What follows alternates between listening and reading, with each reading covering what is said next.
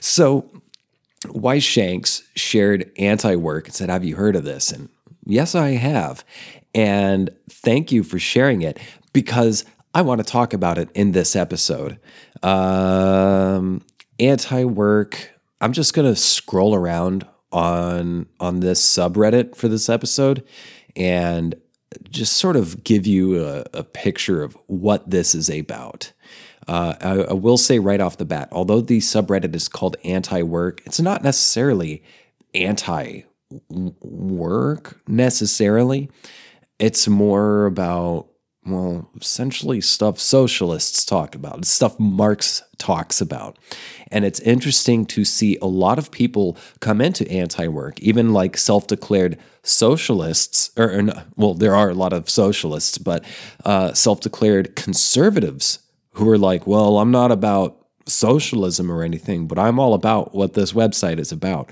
And that's the fucking trick. And I think that's a brilliant thing about this subreddit is that it is uh it, it the ethos has detached itself, quote unquote, at, at, least in terms of presentation, in terms of marketing and, and, and labeling, branding. That's the word I'm looking for. In terms of branding, anti work is quote unquote separate from Marxist uh, critical uh, analyses and solutions to contradictions of capitalism.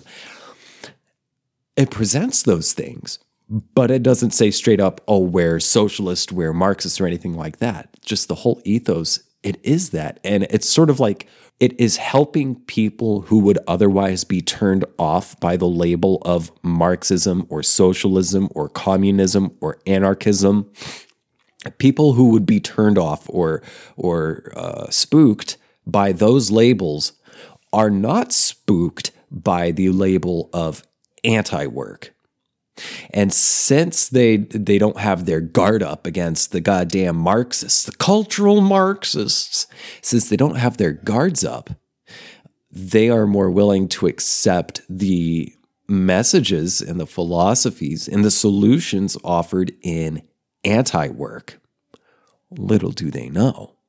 I mean, they find out, but little do they know as they're coming in and buying into this stuff and being like, yo, I've been saying this for years, or oh, this is a good point. Little do they know, they're agreeing with Marxist, Marxist ideas. ideas. dun, dun, dun. This has been a preview of a premium episode of That Thing with James. That's me. Become a patron today, and you can get full access to this episode plus the entire library of premium episodes and exclusive content. Go to patreon.com slash that thing with James. Subscriptions start at only $5 a month. A month? What else does $5 get you? One inordinately hot cup of over roasted mediocre coffee? One soggy avocado toast served to you by that unwashed hippie to whom you find yourself equally attracted and repulsed?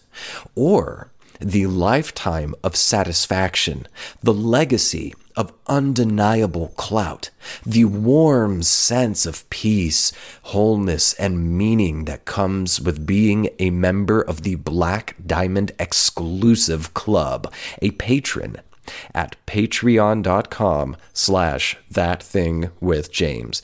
That's patreon.com slash that thing with James. Join now.